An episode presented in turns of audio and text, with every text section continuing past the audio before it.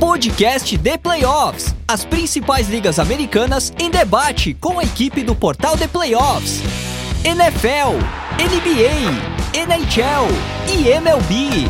Podcast The Playoffs. O podcast dos esportes americanos está no ar. Fala galera que curte a NFL. Eu sou o Ricardo Pilat e este é o podcast The Playoffs, o podcast dos esportes americanos do portal The Playoffs. Hoje, mais uma vez, falando de NFL e com a nossa série de prévias da temporada da NFL. Tivemos já a primeira edição falando das divisões leste. Hoje falaremos das divisões norte, tanto da Conferência Americana quanto da Conferência Nacional. Então hoje é dia de falarmos de Bengals, Browns, Steelers, Ravens e também de Packers, Bears, Lions e Vikings. É, antes de começar, né, não podemos esquecer que essa edição do podcast The Playoffs é produzida pela WP1Cast. Um abraço para o nosso Pix, que também, assim como nós, está ansioso pelo começo da temporada da NFL e que cuida aqui da edição de todos os nossos podcasts, não só os de NFL, mas de todos os podcasts que estão rolando aí nos últimos dias. Teve podcast de MLB essa semana, teve podcast de NBA semana passada. Então, aqui no The Playoffs temos sempre todos os conteúdos de esportes americanos em podcast. Então, graças ao Pix, que faz as edições. Então, grande abraço, Pix, que seu Denver Broncos faça uma temporada melhor esse ano. Se você também quer gravar um podcast, quer produzir um material de áudio, vídeo, ou qualquer coisa que envolva marketing e comunicação, mande mensagem para o Pix agora no WhatsApp 549 9620 5634 ou pelo site grupowpcom.com.br. Então, antes de começar aqui a análise, vou apresentar as convidadas, as comentaristas da nossa equipe. Afinal, aqui temos as melhores comentaristas é, do Brasil e por isso trazemos as duas hoje aqui e também porque as duas envolvem, é, estão envolvidas aqui, né? Os times delas estão, delas estão envolvidos. Então, começando em ordem alfabética, Amanda Geroldo, que vai falar do Baltimore Ravens dela e também de, dos outros times das divisões norte. Tudo bom, Amanda? Tudo bem, Pinat? Boa noite, pessoal. Bom dia, boa tarde, se vocês estão ouvindo em outro horário. Sempre uma honra estar aqui com vocês, comentando sobre os, os meus Ravens e sobre o, o resto das divisões nortes. Só para dar aquela adiantada, mas rápido. Tá confiante esse ano pro Ravens? Tá otimista, melhor dizendo? Então, é, a gente acredita no melhor, mas os Ravens conseguem se complicar quando eles querem, então vamos, confiar, vamos confiando, mas com calma, né? Sem empolgação. Tá bom. Então, Mia Mastrocolo também com a gente. É, a mesma pergunta para você, Mia. Tá confiante com o seu Green Bay Packers, do Nicolas Cage da NFL, Aaron Rodgers? Bom dia, boa tarde, boa noite. Não importa que hora você esteja ouvindo esse podcast crocante. Estamos de volta depois dessas férias na off. E assim, tô confiantaça, só que não. O Aaron Rodgers decidiu virar o Nicolas Cage e já está pistola com seus recebedores novatos. Sim. E assim, gente, hoje é dia 17 de agosto e o homem já tá com raiva. Então, assim, é, não vai dar certo. É, vamos falar mais dos Packers daqui a pouco, mas é curioso, porque ele deu várias entrevistas é, depois do draft e tal, elogiando os wide receivers e tudo mais, dando uma levantada, falando que tá bom esse grupo, né, de recebedores novos, aí de repente mudou de ideia, viu na prática eles, né, e aí não uh, gostou tanto tá, assim. Tá ótimo! Vamos falar daqui a pouco mais sobre isso. É, só lembrando aqui mais alguns recados, né? Pedimos para que você siga o The Playoffs nos canais de podcast, né? Muitas vezes tem gente que chega no nosso podcast por acaso, procurando conteúdo de NFL ou de outros esportes americanos, mas ainda não se inscreve no canal, né? Então, seja no Spotify, Deezer, Amazon Music, Apple Podcasts, Google Podcasts, SoundCloud, siga o The Playoffs no seu aplicativo favorito. Não esquece também de deixar lá uma avaliação nos, nos aplicativos que pedem esse tipo de, avalia, de avaliação, né? Uma avaliação no canal do The Playoffs, do seu podcast. Por exemplo, no Spotify tem lá cinco estrelas. Coloca cinco estrelas, né? Dá uma forcinha pra gente. É, espero que você goste do programa para que ele valha as cinco estrelas. Mas faça isso. É, lembrando também que estamos fazendo essas prévias aqui nos, nos canais de podcast e em breve teremos também é, as lives né, do The Playoffs durante a temporada, então já fica aí o convite, porque teremos semanalmente lives no canal do The Playoffs no YouTube, que depois vira um podcast também. Então já aproveita agora para se inscrever no canal do The Playoffs no YouTube Procura lá por The Playoffs TV. É, além de tudo, né, das prévias, a gente tem conteúdo semanal lá publicado no YouTube. É, inclusive, vai sair um esta semana, se você estiver ouvindo, né, na semana de lançamento do podcast, vai ter um, um vídeo essa semana com o top 10 dos melhores wide receivers da NFL, com a Mia participando. Então a Mia vai estar lá, junto com o Lucas Oliveira, trazendo a lista. Será que Devante Adams está nessa lista? Que a Mia é rancorosa. Oh, God! então tem que assistir lá o. Rapaz, o essa gravação de wide receiver rendeu, hein? ah, bastante. É, então, e vai, já tem lista lá dos melhores quarterbacks que o Fábio fez. Em breve tem dos melhores é, running backs também. Então, The Playoffs TV, se inscreva no canal. E por fim, o último recado é para que você também é, faça parte dos grupos de NFL do The Playoffs no WhatsApp. Temos grupos lá para leitores, ouvintes, espectadores do canal do YouTube também. É, reunimos todos os fãs lá de NFL, porque é, muita gente curte NFL, mas ainda não tem é, às vezes amigos, colegas de trabalho, de faculdade, de escola que também gostam, né? Ainda é um público menor do que, por exemplo, um, o público do futebol no Brasil. Então, nos grupos de NFL do The Playoffs você encontra amigos que também gostam de NFL e que vão lá conversar durante todas as rodadas que estão por vir sobre a NFL. Aqui no domingo o bicho pega lá. Se você fica sem entrar no WhatsApp domingo, entra no grupo de NFL, tem 5 mil mensagens lá. Mas é muito legal, muito divertido. Então é só mandar mensagem pra gente no número 11 94666 8427 diz que ouviu o podcast do The Playoffs e que quer entrar no grupo de NFL do The Playoffs e a gente te adiciona, tá bom? Agora sim, vamos lá com o nosso com a nossa prévia das divisões norte, né? Começando com a Conferência Americana, a EFC, e seguindo a ordem do, das posições da temporada passada. Acho que é isso, na verdade. Eu não fiz a ordem da pauta aqui, eu vou confirmar se é isso. Mas o Cincinnati Bengals, pelo que eu lembro, foi né, mesmo o campeão da divisão e é o primeiro assunto aqui. É, atual campeão também da Conferência Americana, né? Chegou ao Super Bowl, perdeu para o Los Angeles Rams. Tudo bem que assim, é, eu acho que ninguém, né, apostava que os Bengals chegariam no Super Bowl na temporada passada, né, no começo da temporada. Foi no decorrer do ano que a gente viu os Bengals com força para isso. A questão, minha Mastrocola, é se eles conseguem repetir isso, né? Se eles têm, é, se foi um ano meio atípico, eles chegaram ali antes do esperado, mas se eles são fortes o bastante, né, para tentar de novo, não só é, conquistar a divisão, mas brigar para pelo título, né, para chegar no Super Bowl. Fizeram algumas adições interessantes, principalmente na linha ofensiva, que era o grande problema da equipe no ano passado, né? Joy Burrow que que eu fala, né, que eu diga. É, então, basicamente conseguiu manter um elenco a base campeã né, do ano passado, é, reforçou a linha ofensiva e agora tem mais possibilidade até de dar tempo para o Joe Burrow trabalhar. Sem tempo, ele já fez uma grande temporada, imagina agora com uma linha defensiva melhor. Tá confiante para os Bengals, Mia? Olha, os Bengals com certeza foram uma surpresa para esse ano. A gente, não que o time não tivesse potencial, mas a gente não imaginava esse Bengals chegando no Super Bowl agora. Eu mesma sempre olhei para esse Bengals e falei, beleza, esse time daqui dois anos leva um anel mas chegou muito antes do que esperava, o que só mostra a, a capacidade que o Joe Burrow tem. Você pega um quarterback que nem ele, só que você não pode ter uma temporada que vai até o Super Bowl deixando o, o teu quarterback tomar 60 sacks na temporada. Então, assim, o fato de ter reforçado a linha ofensiva é, é um ponto extremamente importante nesse time é o que o Joe Burrow realmente precisava. O time tá encaixadinho e tem tudo para vir brigar de novo. Foram, a gente teve ali é, adições importantes nessa linha ofensiva que vão fazer a diferença. Joe Burrow machucou no Super Bowl, inclusive, apanhou muito durante a temporada. E isso, e, e mesmo com isso, eles chegaram onde chegaram e tão cedo. Eu acho que o time tem tudo para brigar de novo, mas tem aquele papo de ressaca do Super Bowl, né? Que a gente já viu times extremamente preparados tendo aquela decaída no ano seguinte.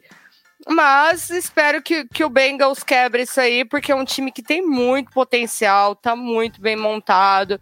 O, os recebedores estão muito bem, muito bem alinhados. O Joe Burrow tem completamente confiança no seu corpo de recebedores e, e assim, tem tudo para ser show de novo, ainda mais com uma linha ofensiva que realmente vá proteger ele finalmente, né? O menino chegou na liga e tá apoiando até hoje. Então, assim, é, essa diferença que a linha ofensiva pode fazer nesse time vai ser muito determinante durante a temporada e também nos playoffs e até para entrar na corrida para o Super Bowl outra vez. Eu acho também que os Bengals no ano passado eles tiveram um pouco de sorte. Porque. Mais sorte que juízo, aliás. É, mais sorte que juízo, diga-se de passagem. Porque a, a FC Norte, os dois times que eram cotados como os mais fortes naquele ano, que é, eram os Browns e os Ravens, enfrentaram muitos problemas com lesões. Então, foram dois times que acabaram não conseguindo segurar a temporada. E os Bengals tiveram o mérito, e isso sim, conseguiram aproveitar essas lacunas para subir e encaixar o time e avançar para os playoffs como o campeão da FC Norte. E também, na rodada de wildcard, contou com algumas chamadas polêmicas de arbitragem contra os Las Vegas Raiders. Epa! Mas, Polêmica! Porque se, Quanto se... que o Fábio tá pagando pra você, Amanda, pra você falar essas é coisas? É verdade. Certeza não, não. que rolou um suborno. Não mente pra gente, Mandinha. O Fábio não, tá te pagando, né? Não, mas eu tenho que ser justa. Foram, foram chamadas polêmicas contra o Las Vegas Raiders. E, e, isso permitiu que o, que o time avançasse, porque foram chamadas que influíram no resultado, inclusive um, um touchdown numa jogada que já tinha sido finalizada. Foi alguma coisa assim, então realmente foi algo que afetou, mas de qualquer forma, o time teve seu mérito, porque esportivamente falando, não tem nada a ver, a equipe soube aproveitar o, as lacunas que teve, só que é como que a minha falou, é, precisa proteger o Joe Burrow, até porque ele perdeu a primeira temporada de, de calor dele, não, não toda, mas boa parte, por causa de uma lesão. Ele tá apanhando desde que ele, que ele chegou no... aqui, gente. Ele apanha, é. É, entendeu? E aí vai, os Bengals vão correr esse risco? Eu acho que não, porque investiram na linha ofensiva. Tomara que funcione, até pela saúde do, do Joe Burrow, porque não estava dando. Ele no, no, Super Bowl foi incrível a quantidade de sexo que ele levou. Então, Gente, o homem levou mais de 60 sexos na temporada. Ele tá vivo, é quase um milagre. é, exatamente. E ele não é, por exemplo, o, o Josh Allen, que o Josh Allen cara forte, cara, ele aguenta pancada. O Joe Burrow não tem o, o mesmo porte físico e tal. Então... É só porque ele tem uma bacia de chope, amiga. Não faz assim. eu, não, eu, não, eu não falei nada, eu falei em atleticismo.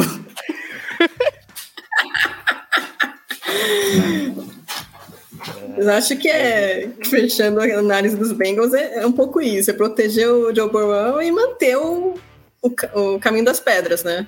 É, o Burrow ele teve na temporada regular 51 sacks sofridos, né? Foi o líder em sacks sofridos na temporada regular ah, da NFL.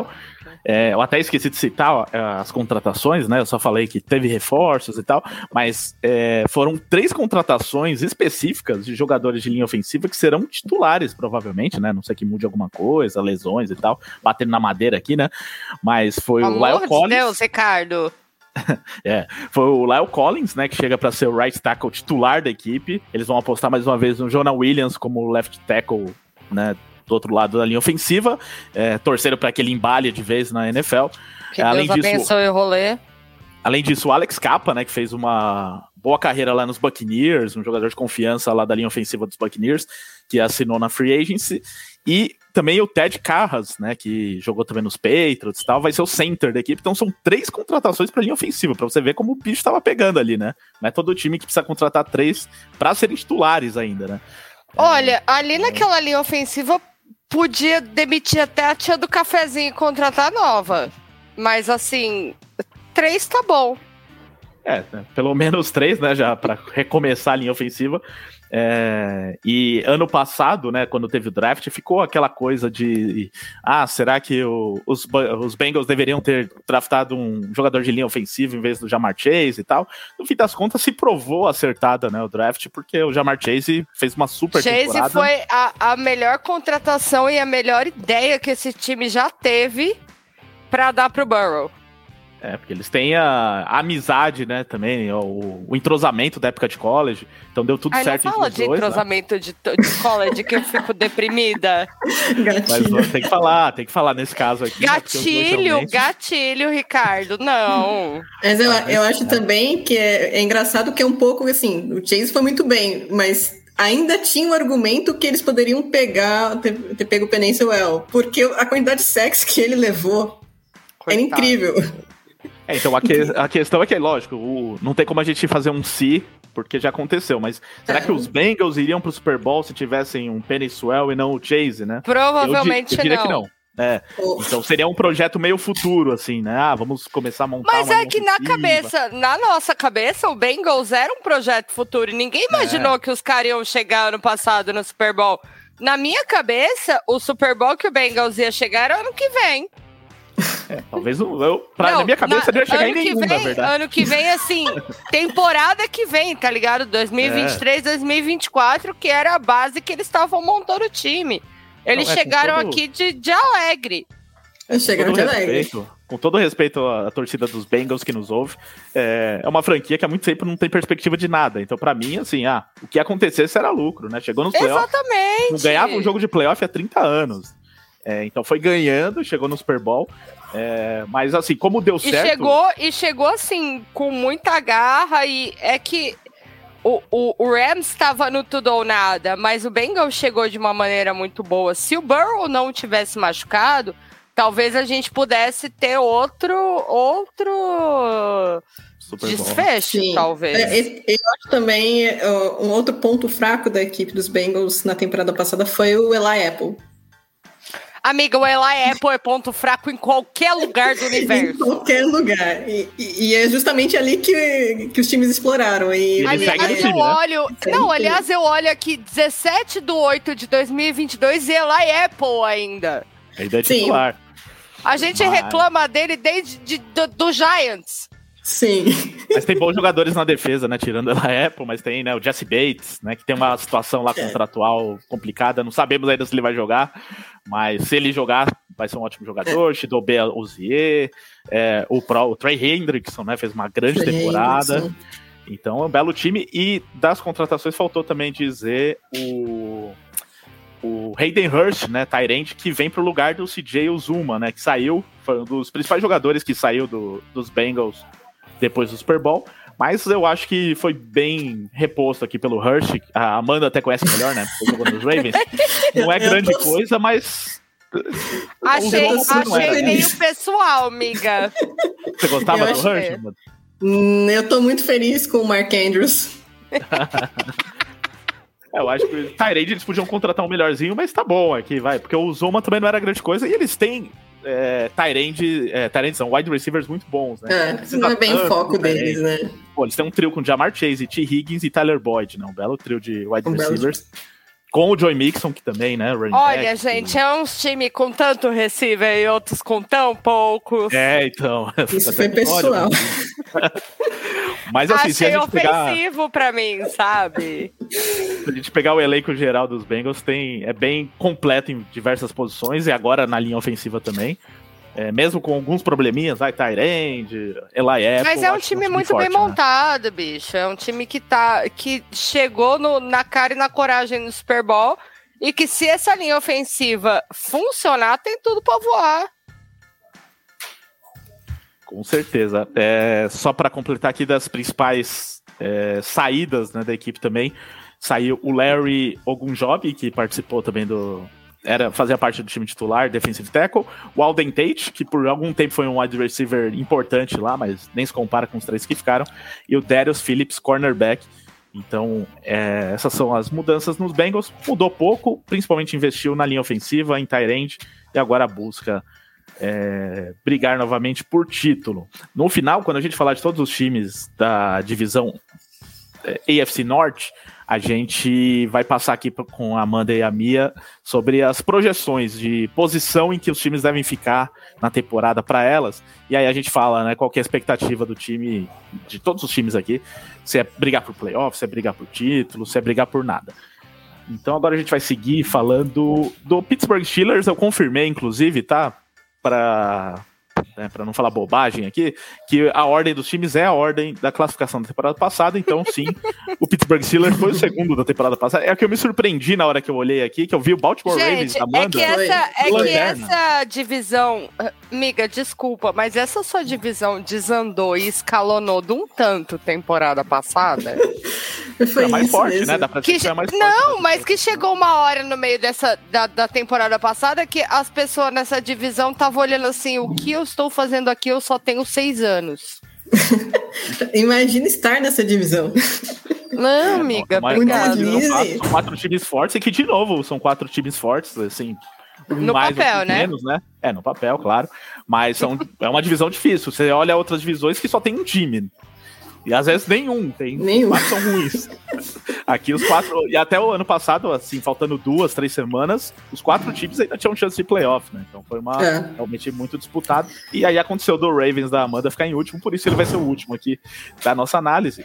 É, e agora o assunto é o Pittsburgh Steelers, que teve provavelmente a maior perda de todos os, os times, que foi o quarterback Ben Roethlisberger, o Big não, Ben. o coach Big Ben, né, querido? Porque o quarterback Big Ben não tá mais aí faz muito tempo. Então, o, o, a instituição Ben Roethlisberger deixou a equipe, se aposentou finalmente, né? Porque ele só tava em corpo, nem em corpo às vezes. É, mas ele, daquele jeito que ele tava no ano passado, e Mitchell Trubisky agora, talvez os Steelers ainda quisessem o, o, Big Ben do ano passado. Então tem essa preocupação de como vai Eu ser Eu fico com o Kenny. Então, aí é a análise que a gente vai fazer aqui, né? Se quem vai ser finalmente o quarterback titular da equipe. Eles draftaram o Kenny Pickett no draft. Draftaram no draft é boa, né? Selecionaram no draft, trouxeram o Mitchell Trubisky. Ainda tem o Mason Rudolph lá, que dizem que Nossa. pode até brigar por posição para você ver a, gente, outra coisa, 2022 e Mason Rudolph. O menino Renan de Papai Noel não serve para nada, a gente já sabe. Mas no, no que foi passado até pelo próprio técnico Mike Tomlin, hoje ele é o segundo quarterback da equipe. O titular é o Trubisky, Rudolph Bicho, você tem que ter muito peito para falar o Trubisky é o meu titular. Então, Olha, fortes, né? Mas é que... eu, já vou, eu já vou passar para Amanda rapidinho, mas só pra gente concluir aqui a introdução. Hum.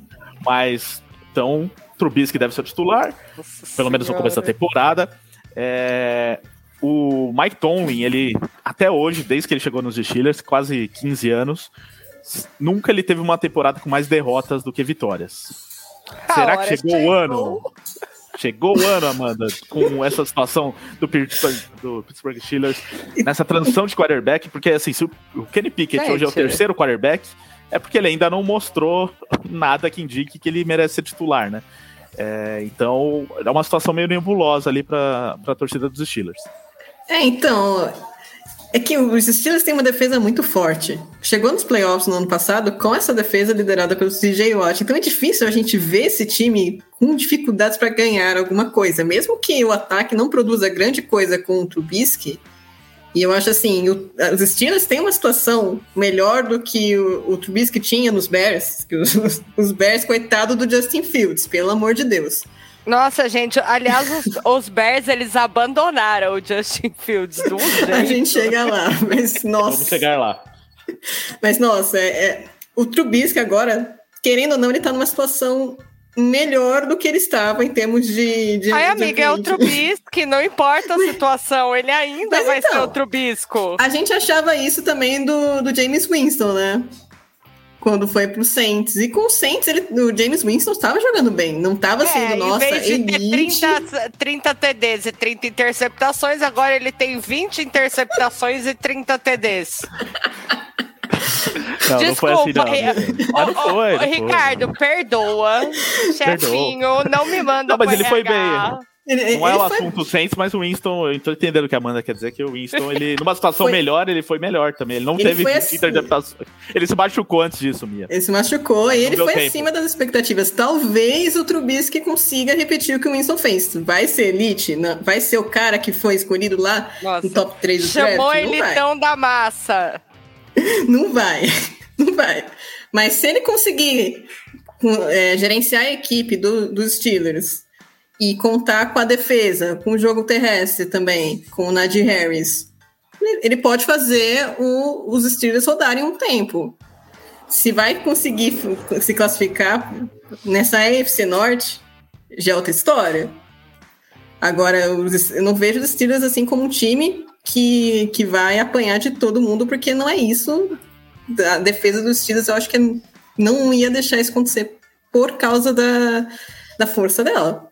E também, acho que outra questão que é importante a gente ressaltar é o Trubisky também pode ter algumas dificuldades no jogo aéreo, porque saiu o Juju Smith-Schuster, não. saiu James Washington, então vai depender de, de, George Pickens e do Calvin Austin. E isso vale também, de repente, pro Kenny Pickett. Bicho, o Trubisky já não lança nada. Você ainda dá uns recebedor meia boca pra ele, vocês estão querendo o quê?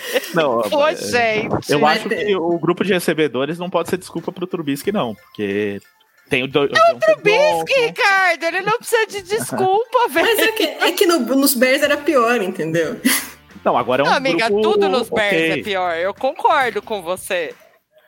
A Amanda já vai seguir, mas o, eu acho que John T. Johnson, Chase Claypool e George Pickens é um grupo de recebedores bom, sim. É. Então ele o problema é que o quarterback é ruim. É. Então, aí é, é outro ponto. Então, é outro ponto. Mas, mas calma lá. Tem condições, Gente, eu sou uma pessoa que viu o Trubisky jogar muitas vezes. Eu sou uma pessoa que viu o Trubisky jogar ao vivo. Não dá pra defender o Trubisky, gente. Não dá. Mia, vamos dar uma chance nova pro rapaz. Passou um ano lá em Buffalo, né? Pode ter. Passou um ano em Buffalo. Aprendido com o Josh Allen. É, ele vai querer absorver os conceitos da comissão técnica de Buffalo que ele não teve nos Bears. Eu, ele tá oh, aprendendo conceitos Eu acho muito lindo Vamos. o jeito que vocês se, que, que vocês se iludem. Vocês não, não vem com vocês não. É o que eu acho do, do Steelers é que o problema é realmente quarterback, porque. É. Tem, e linha ofensiva também não é boa, né, dos Steelers. Não, a linha ofensiva não é boa. O Trubisky, não, o Trubisky não. pra mim, gente, Mas o, não o dá. O running back é bom, o Najee Harris, é né, provou no primeiro ano Não, o Najee Harris é ótimo, concordo com você, mas vai ser 0,800 ele. E você não pode fazer o seu running back ter que correr 60 vezes por jogo. É. Mas também, o, o, como o Ricardo falou, o ataque aéreo dos, dos Steelers eu acho que deu uma caída, porque saíram alguns nomes, mas tem potencial sim. Não é o pior ataque aéreo daqui. Não é. E eles ainda não, têm o Tyrande deles Com que é certeza não é o pior ataque aéreo, porque, aliás, é, essa é uma divisão. Essa Olha é uma só. divisão que tem uma coisa que as pessoas odeiam, é ataque aéreo. Olha só. Não, Já gente, pelo amor. Não, gente, pelo amor de Deus, olha o rolê dessa divisão e os problemas aéreos que, que os times têm. Já vamos Mas, chegar assim, lá. Mas outra é, coisa que eu queria falar. É do... não vai dar, não.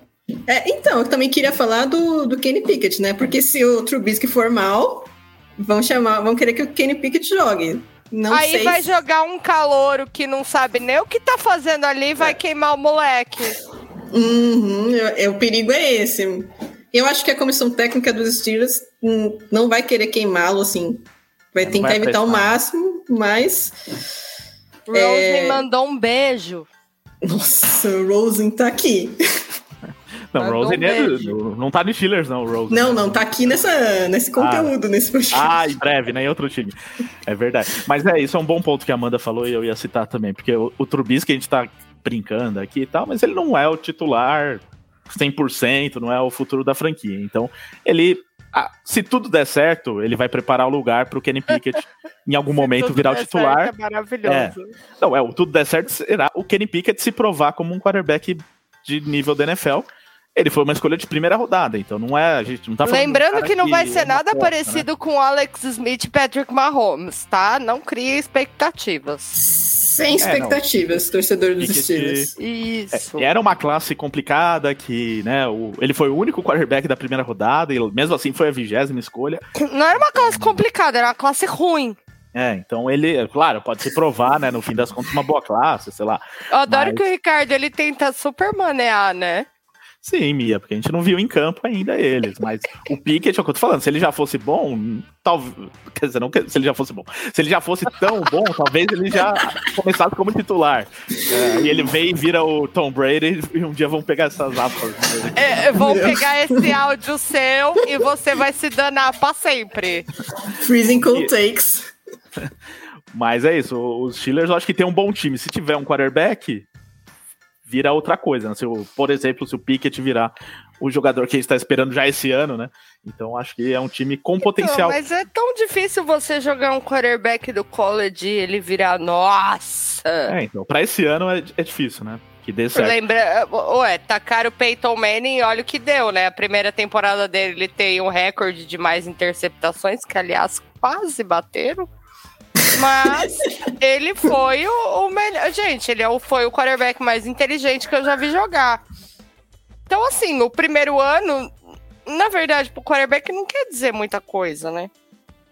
Ô Mia, mas para fechar sobre os Steelers, já que você falou bastante aí do seu ídolo Trubisky e tal. Ah, mas, sai fora. Mas a defesa dos Steelers, como a Amanda citou, é, manteve a base e ainda adicionou o Miles Jack, né, que era do Jacksonville Jaguars. Então já era uma defesa muito boa, que adicionou agora um, mais um bom linebacker.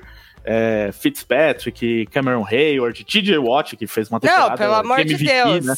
Poderia... Essa defesa, essa defesa dos Steelers é uma desgraça para qualquer ataque da NFL. TJ Watt come a bola e come qualquer, qualquer pessoa que passe perto dele, né? Que não tem como. E assim, gente, pelo amor de Deus, meu time deixou passar o T-Day Watch até hoje eu não perdoei isso. E você acha que essa defesa dos Steelers, mesmo com um ataque aí sem quarterback praticamente, é, faz com que os Steelers briguem, pelo menos, não vai passar vexame, talvez tenha outra temporada de mais vitórias do que derrotas, mesmo que não vá para os playoffs? Ai, com certeza. Eu tenho aquela. Eu tenho sempre aquele papo de ataque vende ingresso, defesa ganha campeonato. Os Quanto que o Fábio te pagou para falar isso, Mia? Menina, pior que não é. Eu sempre falo isso e dessa vez não é suborno do Fábio. O Super Bowl 50 tá aí para mostrar pra gente que isso é a maior realidade que já teve, que uma realmente uma defesa pode levar sim o Super Bowl. E, cara, é, essa defesa dos Steelers é bruta demais e vai dar trabalho para todo mundo, né, cara? É um saco essa defesa. O TJ é um, é um saco para qualquer quarterback. Ele e o Minka, os dois têm sangue no olho. E eu juro que eu não tô sendo paga para falar isso. Mas, assim, é, vai ser muito complicado. Vai ser um ano de adaptação, principalmente para os Steelers. É, é sempre difícil quando você perde o quarterback, né? E ainda mais um que tava lá desde sempre. Um né? quarterback que era mais que head coach que qualquer coisa, né? O Tony era o head coach, mas o coach de ataque era basicamente o Big Ben. Você via, quando ele tava machucado, ele berrando com os fones na sideline, é mais do que prova disso. Exatamente. Então o Steelers está aí nessa dúvida se vai ter Trubisky o ano inteiro, se o Kenny Pickett assume o time em algum momento da temporada. É, e só citando algum, né, como eu fiz dos Bengals, né, alguns outros reforços e saídas que eu não tinha falado antes. Por exemplo, o Larry Ogunjobi, que a gente falou aqui que saiu do, dos Bengals, ele foi para os Steelers, então ele deve ser titular na linha defensiva dos Steelers. É, teve também a chegada do Calvin Austin, que a Amanda já citou. O George Pickens veio do draft, o Calvin Austin né, também é do draft, mas dois wide receivers vindo do draft, para você ver como eles tentaram repor as saídas, né? E Miles Jack eu já citei. Teve também o Mason Cole, que deve ser titular na linha ofensiva. E além disso, as saídas também, como já citado aqui, do Juju Smith-Schuster e do James Washington, e também do guard Trey Turner, também não vai deixar tanta saudade assim. É... Quero dizer que eu tô vivendo pelo Juju e pelo irmão do Patrick Mahomes gra gravando TikTok junto. Ah, vai ser uma grande dupla de TikTokers agora de jogo, eu já não tenho certeza, até porque o irmão dele não joga, do Mahomes. Mas atrapalha não, bastante. Não, ele grava, ele grava tico-tico. Ah, grava, então. É, isso eu sei, isso eu sei. Por isso que eu tô falando dos dois juntos. Dos dois juntos, ele... sim. É, então. Vai ser sensacional. Inclusive, siga o The Playoffs no TikTok, bem lembrada pela Mia. The Playoffs está no TikTok também, com grandes conteúdos. A Mia em breve vai fazer um lá, né, Mia? Ah, a minha estreia está próxima, será belíssima. Então siga lá The Playoffs BR no TikTok e nas demais redes sociais. Então, depois dos Steelers, seguimos para o Cleveland Browns e aqui tem assunto, hein? Porque envolve não só o time dentro de campo, mas também fora dele, com a situação do, do Deshaun Watson, que até esse momento da gravação. Não é... tinha nem que estar tá aqui. É, então 8h44 né, de quarta-feira, 17 de agosto. Ainda não sabemos a situação do Deshaun Watson, se ele vai ser suspenso pela temporada inteira. Por enquanto, ele está suspenso de seis jogos. A NFL tá tentando que seja a mais. Gente, ele tinha que ser suspenso para sempre esquecido. Essa mania das pessoas de ficar lembrando desses caras, Deshaun Watson, Antônio Brown, pelo amor de Deus, deixa essa pessoa cair no esquecimento. É, seria bom, mas como ele joga, né, tá lá, a gente infelizmente tem que falar sobre ele. É, mas, é, sim, a, a gente. Toda, todos nós três aqui concordamos que ele deveria estar suspenso por mais tempo ou para sempre, como disse a Mia.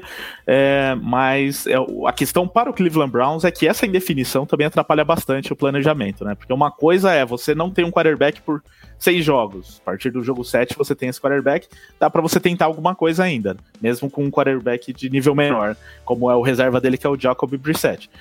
Agora, sem. Beijo, sem Luiz! saber isso. mas sem saber disso, né? Fica nessa, porque assim, a especulação mais recente era de que os Browns talvez tentassem o Jimmy Garoppolo para tentar, caso o Watson seja suspenso pela temporada Nossa, inteira. Nossa, gente, não basta o Watson com toda essa merda, os caras querem o Jimmy Garoppolo, tá ligado? É, mas aí pelo menos ele não teria um problema extra-campo. Pelo contrário, né? Vai não agregar tem, bastante. Não, não tem extra-campo. Marketing vai... positivo.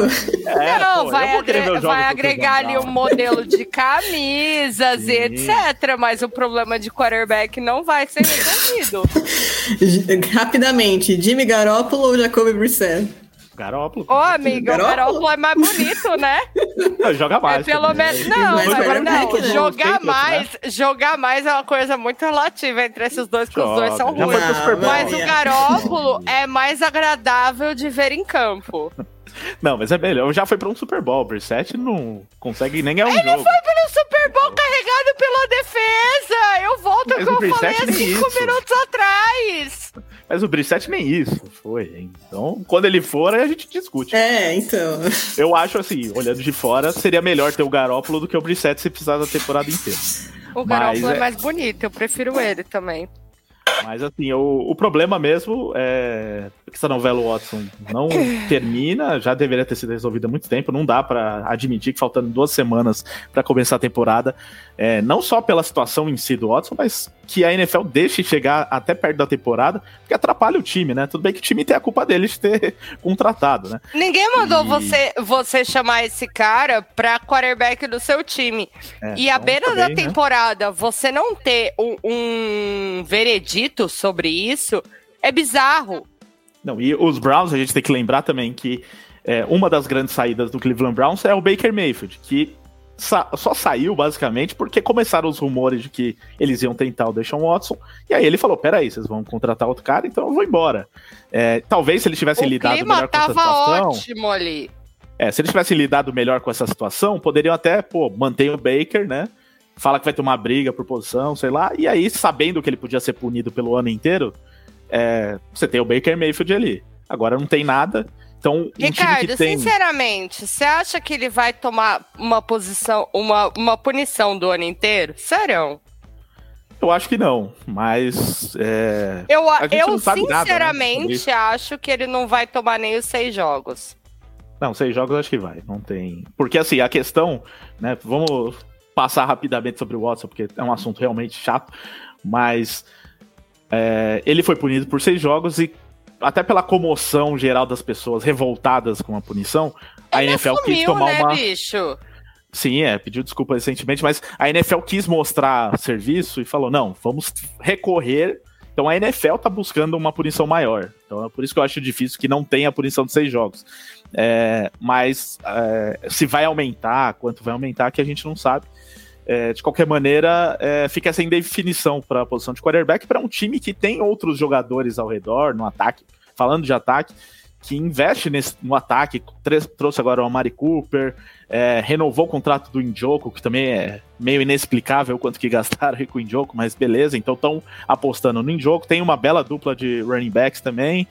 É, E então, assim, tem um, um time montado para que um quarterback do nível que fosse do Deshaun Watson jogasse e o time brigasse por alguma coisa. Agora, sem o quarterback, você tem lá um investimento num time que não, né, não dá para saber o que esperar desse time. É, também, nessa temporada, o, é, os Browns renovaram com o Jadevion Clowney, então na defesa tem aí o Garrett e o Clowney, né, que é uma bela dupla de edge rushers. É, também vão ter aí, mais uma vez, Denzel Ward na equipe, é, o Joke, né, que foi, se mostrou um ótimo linebacker. É, enfim, um resumão aí do Cleveland Browns, perdeu o Jarvis Landry, é uma da, das perdas interessantes aí, importantes.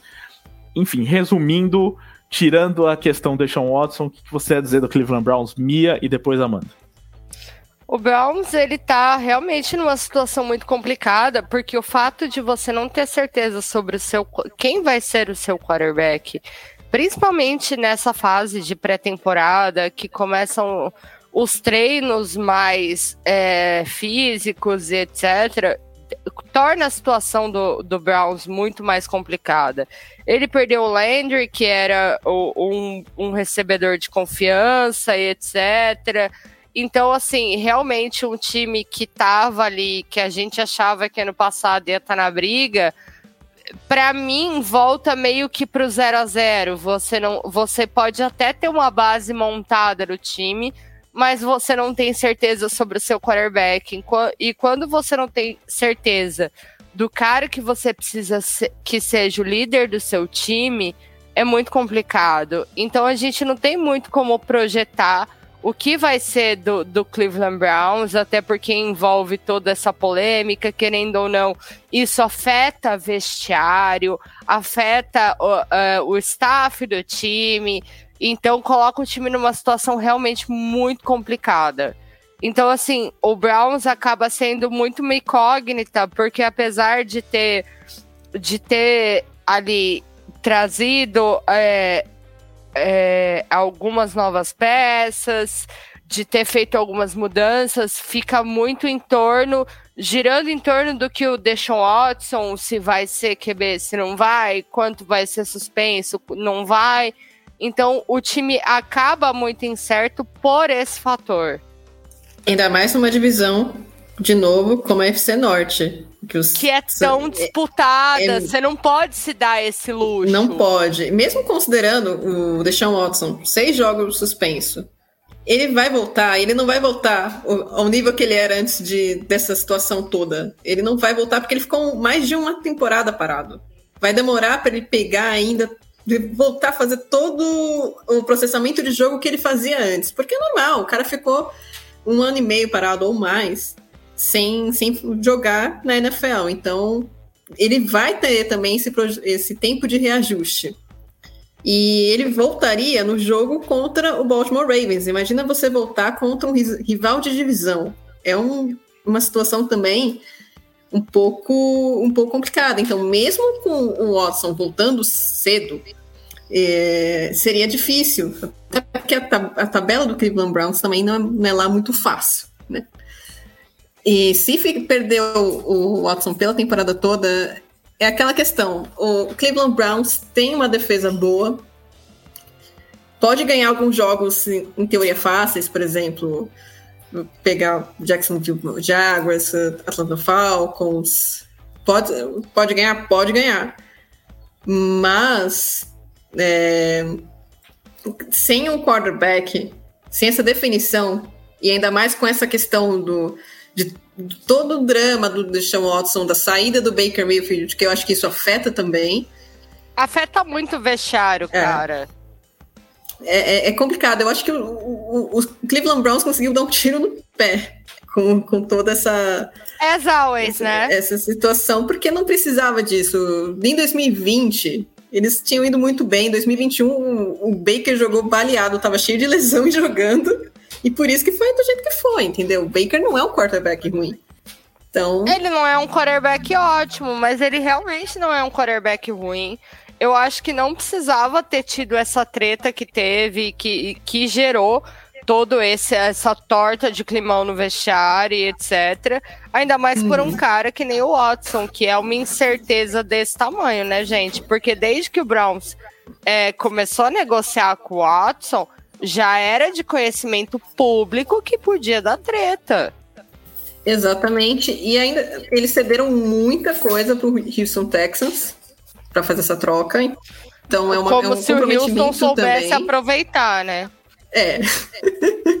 Mas o contrato também que eles deram para o Watson, sabendo dessas questões de assédio sexual, foi um contrato enorme. E eu acho assim, um contrato super arriscado, porque está comprometendo o valor do seu orçamento. Você não vai poder gastar contra os jogadores para reforçar com um cara que você ele tá com esse tipo de problema e você não sabe o que vem depois.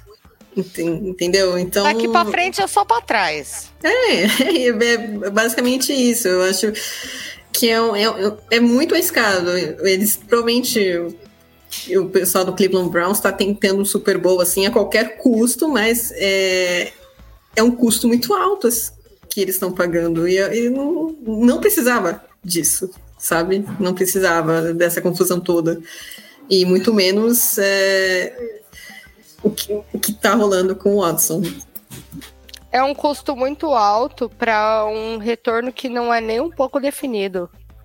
Exatamente. É, mas eles gostam de gastar, né? Porque, como eu disse, deram um baita contrato pro Injoku, que não fez nada na NFL Nossa. até hoje pra merecer isso, né? Então, é meio estranha as movimentações do Cleveland Brown. Não, gente, olha, eu sei gastar mal meu dinheiro, mas tem time na NFL que sabe gastar muito pior que eu. Ah, com certeza, né? Sim. É...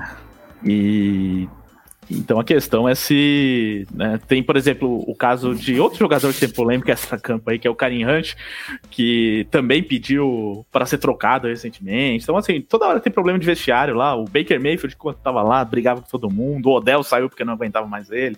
Então é muita coisa mal resolvida ali no, no Cleveland O vestiário do Browns, ele é uma bomba relógio já faz uns 3, 4 anos, né, Ricardo? Não, não tem como falar. O Odell chegou uma época ali que a galera se reunia para combinar a jogada, o Odell ficava parado de braço cruzado na linha do lado do campo. Então, assim, é, é um time que ele tem problemas enraizados não só com o jogador, não só com o QB, mas com o vestiário é, é um, um é, apanhado de problemas. Exatamente. Aí fica difícil mesmo fazer qualquer projeção até pro Cleveland Browns na temporada, ainda mais com essa indefinição. E o Josh Rosen, que a gente citou mais cedo, está aqui no Cleveland Browns, né? Faltou a gente dizer isso, que ele é um dos candidatos. Né? Caso o Watson não jogue.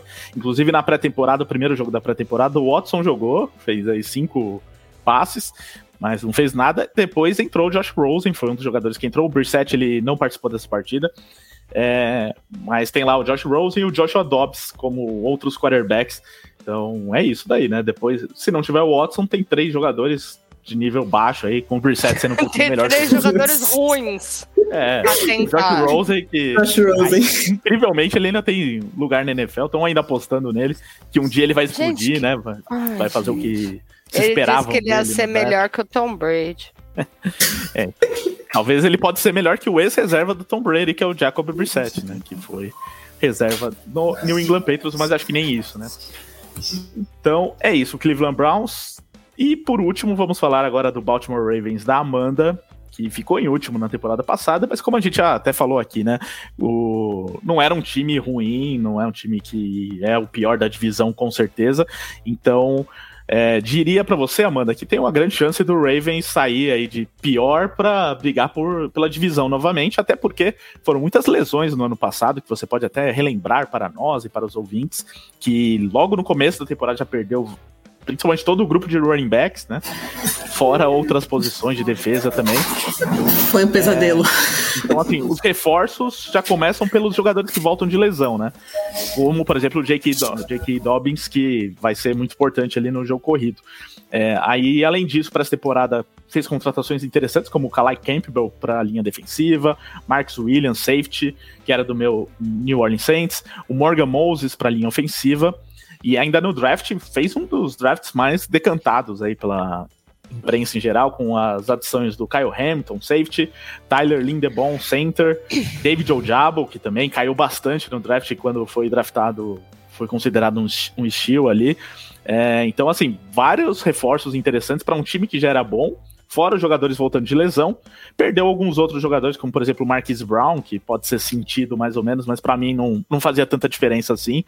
Ainda vai ter essa carência no jogo é, jogo aéreo pelo corpo de wide receivers, que eu acho que é, é meia boca. A no jogo aéreo não é pelo corpo de wide receivers, é pelo braço do quarterback. Olha, já começou a polêmica. Daqui a pouco a Mia fala bem do ídolo dela, Lamar Jackson, mas o corpo de recebedores também não ajuda, né? Ricardo, você não fala assim de mim, que as pessoas já acham que eu sou hater dele. Não, não é, imagina. Não Desculpa. sou, gente, eu trago a realidade para as pessoas. Eu lembro de uma live que eu participei que era para mim ter participado e o pessoal comentando que é. Porque foi o jogo que o Lamar foi bem, né? Um dos poucos. O Lamar meteu quatro touchdowns, acho que foi, é. foi incrível. Gente, o Fitzpatrick já fez seis touchdowns num jogo. Isso não quer dizer nada.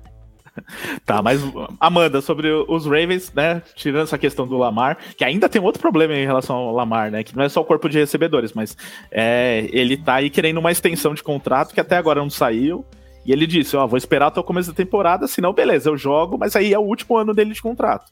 Então aí ficou. para todo mundo é uma situação ruim, né? Quando o quarterback tem só um ano de contrato, vai ser ruim para ele e pro próprio Ravens, que vai ter uma instabilidade ali. Se ele jogar muito, por exemplo, vai valer muito mais no ano que vem para se quiser renovar com ele. Enfim, então o seu resumo aí tá. É, a sua expectativa para os Ravens de talvez saírem dessa última posição da divisão e brigar por título da divisão, Amanda. É, eu, eu acho que sair do último lugar a gente consegue.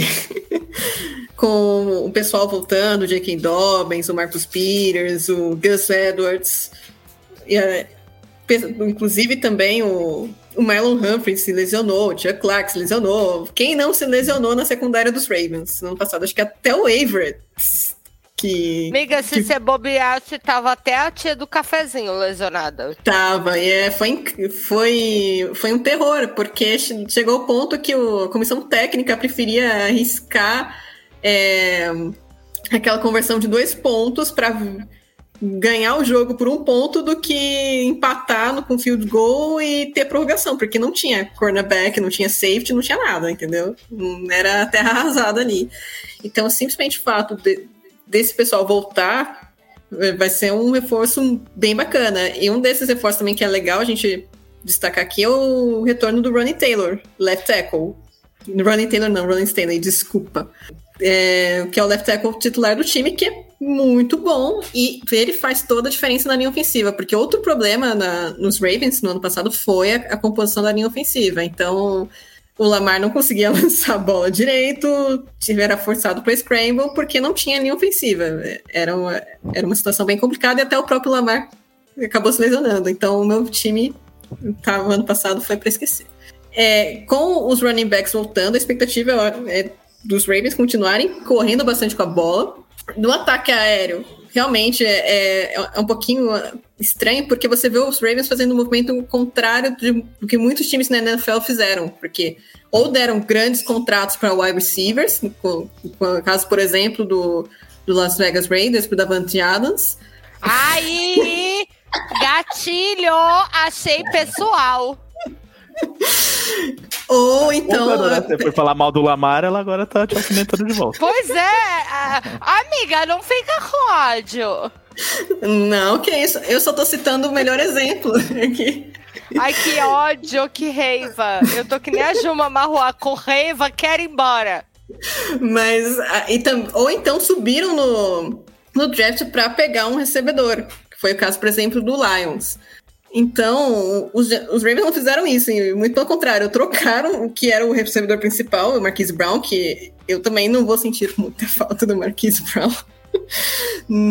não acho que produziu para ser o wide receiver número um. Pessoal, tem até um pessoal que gostava dele, mas hum, não acho que tenha tido aquela produção. Há, há também erros, erros e falhas né, da questão da comissão da coordenação ofensiva dos Ravens, mas eu, eu não colocaria tanta fé no, no Marquise Brown quanto o Arizona Cardinals colocou ao ceder uma escolha de primeira rodada por ele. É que é inclusive uma pique mais alta que ele foi draftado. mas tudo bem. Amiga, mas me fala uma coisa, e o jogo aéreo? O ele jogo vai, aéreo. ele vai existir em algum Vai. momento? Vai, vai, vai, vai existir. O Rashad Bateman, eu acho que é um, uma, um wide receiver interessante para ver se ele tem uma breakout season. Ele perdeu parte da temporada de calor dele por causa de uma lesão. Mas quando ele jogou, ele jogou muito bem. E jogou muito bem com o Tyler Huntley. Então eu acredito que vai dar certo com o Lamar Jackson. E o Devin Duvernay, eu acho também que pode ser um, um receiver número 2, número 3 interessante ali.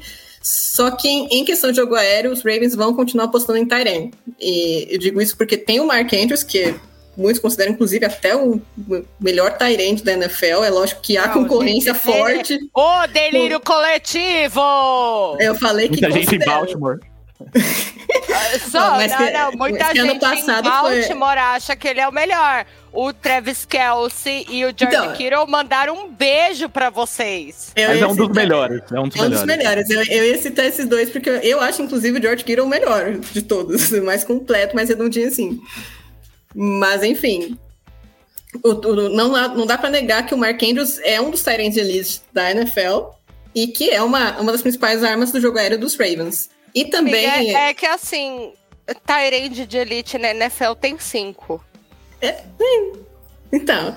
Entendeu? Assim, não é uma coisa muito lá, essas coisas. Tem cinco. Mas é isso aí. Mas eu queria saber mesmo se o Lamar vai desenvolver esse bracinho de, de, Então. de tiranossauro dele. Eu vou chegar ao bracinho do Lamar, mas antes disso, só, só finalizar também que o- um dos calouros que o- os Ravens pegaram nesse ano, que foi o Isaiah Likely, Tyren também, se está se destacando demais no training camp nessa parte de recepção mesmo. E eu acho que pode ser interessante ver como é que o- o- os Ravens vão armar esse time com sete de dois Tyrants, três Tyrants, pode ser interessante. Então eu acho que vamos, tem que se observar, porque vamos ver se o, o, o o repertório de jogadas muda, né? Um pouco, porque os Ravens tinham jogadas muito repetitivas e muitas vezes não conseguiam lidar com cover zero, né? Em relação ao braço do Lamar, parece que o menino deu uma malhada nessa, nessa pré-temporada. Menina, tô aguardando ansiosamente por imagens disso. Só acredito vendo, eu vendo, não acredito. Você não viu o look do Lamar? Menina, eu vi o muque dele, mas assim, ele lançando uma bola já é outros 500. Mas que o menino. Mais uma coisa, eu não posso discordar com você. O menino tá malhado. Tá malhado, entendeu? Pelo menos trabalhou o bração, né? Pra... Alguma coisa ele tinha que fazer, né? E, e eu acho legal a gente falar também do contrato do Lamar, é, que os Ravens eles são um time muito também pragmático, pragmático. Eu não vejo os Ravens dando um contrato muito grande, assim, igual, por exemplo, os Browns deram pro Deshaun Watson, sem algum tipo de, de garantia, sabe? Não vejo eles fazendo alguma coisa exagerada nesse sentido. Mas eu também, por outro lado, não, ve não, não vejo eles querendo perder o Lamar Jackson pelo que o Lamar Jackson vem produzindo. Porque quem que eles vão colocar no lugar dele que seja melhor que o Lamar Jackson agora? Não tem, entendeu? Não tem. É, não faria sentido também, Não né? faz O- sentido. É um cara que, né, com todas as críticas, já foi MVP e tal. Teve uma temporada ruim, até no jogo terrestre, né? Tirando a parte do passe, que realmente tem problema, mas também ele foi mal. é, no na- jogo terrestre. terre- Não foi mal, né? Mas não produziu tanto assim. Então, é, a questão mesmo é se eles vão conseguir resolver isso até o começo da temporada. Você acha que vai rolar, Amanda? Duas semanas? Ah, é difícil saber porque o Lamar Jackson tá enrolando, né? A mãe dele, que é, é a gerente, é a agente dele. Você é sempre complicado. Tem a mãe como a gente é difícil, né? Porque ela sempre vai querer, vai achar que o filho tá ganhando pouco, né? Sabe, o filhinho da mamãe é, é foda. Amiga, tá muito difícil defender o Lamar. E, e ainda por cima, o Arizona Cardinals foi lá e deu aquele baita contrato pro, pro Kyler Murray também. Eu, ach- eu achei exagerado. Aliás, eu quero deixar aqui o meu protesto contra os contratos que foram dados nessa off-season. Porque, assim, gente, vocês estão tirando dinheiro da onde? Kirk, nossa. Amiga, estão tirando dinheiro da onde? Olha esses contratos. Eu não tenho, eu não tenho cap pra pagar essas pessoas, não. ah, mas eles deram um jeito lá, arrumaram, né? Ah, der, o, o, seu time deu um jeito, né? Porque o meu. Não, mas o meu não pagou ninguém. O meu nem contratou ninguém muito caro. Gente, os times estão tudo caloteiro, porque ninguém tem dinheiro para pagar esses contratos. é, então. É essa questão também, dependendo do tá valor. Todo mundo no SPC. Dependendo do valor, não dá, né? E quem vai querer pagar um contrato assim? Não, vai ter um time que vai fazer uma loucura dessas, mas a preço do quê? Né? Sempre, né? tem, sempre tem um Dolphins. Sempre tem, é, sempre tem um Dolphins. O Jaguars, tem um Dolphins, sempre tem um Jaguars que quer dar que quer dar metade da terra, uma ilha nas Ilhas Caimãs, uma conta na Suíça e mais três jegue pra alguém. Pro Christian Kirk, no caso. É, pode ser. Eu não queria dar nome aos bois, mas já que você deu. Nossa, é culpa dele essa situação toda, viu? Culpa dele. Amiga, ninguém consegue ter recebedor com contrato decente, a culpa é deles. Pois é. Bom, gente, então esse é o Baltimore Ravens. E para fechar aqui sobre a divisão, como eu disse, a gente vai fazer um palpite da classificação das equipes. E quem dessas equipes aqui vocês acham que vão para os playoffs? Então, Mia, na ordem você diz da divisão AFC Norte, quem vai ser primeiro, segundo, terceiro e quarto. E aí, tirando o campeão da divisão, se você acha que mais algum dos times é, deve ir para os playoffs esse ano. A minha ordem é Bengals, Ravens, Steelers e Browns. E eu acho que se, além dos Bengals, que eu imagino que possa ser campeão da divisão, acho que o Ravens e o Steelers possa dar uma brigada. O Ravens pelo fato de estar tá ali se rearrumando e o Steelers pela defesa. Amanda, mesma coisa para você. Eu vou com a mesma ordem. Bengals, Ravens, Steelers e Browns. Eu acho que Bengals. Tem... A gente tá muito princesa, né? os Bengals têm potencial para chegar mais à frente, mas os Ravens são um time perigoso. Então, não é, não é legal. Não, não teve muito sucesso nos playoffs ainda, mas não é legal subestimar os Ravens se eles estiverem com o elenco total, né? Se não tiver lesão. Steelers, eu acho que vai. Não sei se briga por playoffs, mas pode. Até porque a AFC, como toda, é uma divisão que está muito competitiva, né? Se você for pegar a AFC Oeste, praticamente todos lutam por playoffs. Então é, é um pouco complicado, mas eu acho que pode ter. O Mike Tony pode manter o recorde dele de, de vitórias, mais vitórias do que derrotas nas temporadas, e os Browns podem sucumbir um pouco pela questão do vestiário. O fator vestiário acho que pode pesar um pouquinho. Muito bem, e bem lembrado que a, a, própria a conferência americana esse ano vai ser muito divertida, porque tem diversos times aí que melhoraram bem da temporada briguem, passada. Briguem! Né? Briguem! Se matem, né?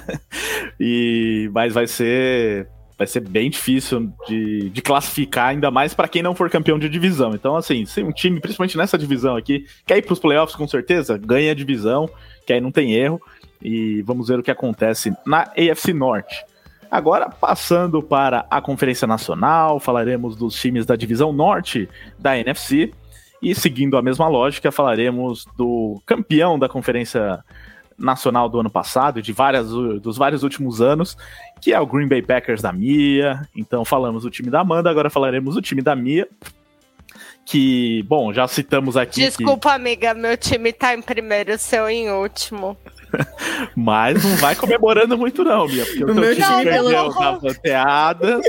Não, você não comenta, não, Amanda, que eu sei que você vai me dar uma alfinetada. Não, eu só ia falar que meu time ganha do São Francisco 49ers, mas tudo bem. Porra, velho. Olha aí, ó. Olha, olha que gatilho. Aliás, a gente se Já ferra pro 49ers né? até na pré-temporada. É verdade, né? Perdeu na pré-temporada.